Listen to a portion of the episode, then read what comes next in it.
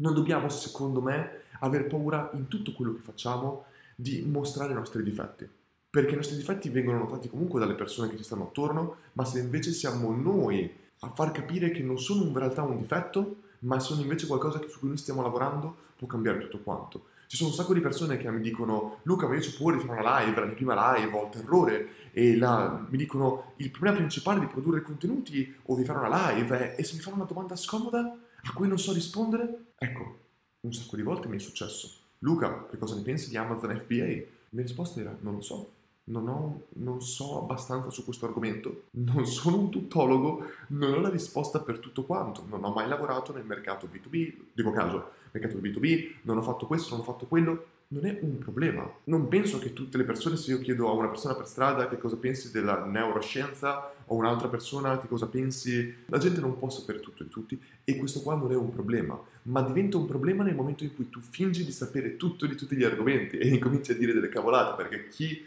poi capisce che è una cavolata, chi capisce che il tuo caffè sta peggiorando, chi capisce che la tua pizza non è più buona, se ne accorgerà e semplicemente non verrà più. Ti faccio degli esempi di quanto è importante non soltanto il prodotto ma anche l'assistenza stessa. Quando noi offriamo un servizio sbagliato, fino al 95% dei nostri clienti non ci dirà mai che ha avuto una brutta esperienza. Solo il 5% si lamenterà con noi, ma di quel 5% che si lamenterà con noi, oltre il 70% tornerà da noi come clienti se noi avremmo soltanto dimostrato di, che ci importa, dimostrato che stiamo provando a risolvere il problema.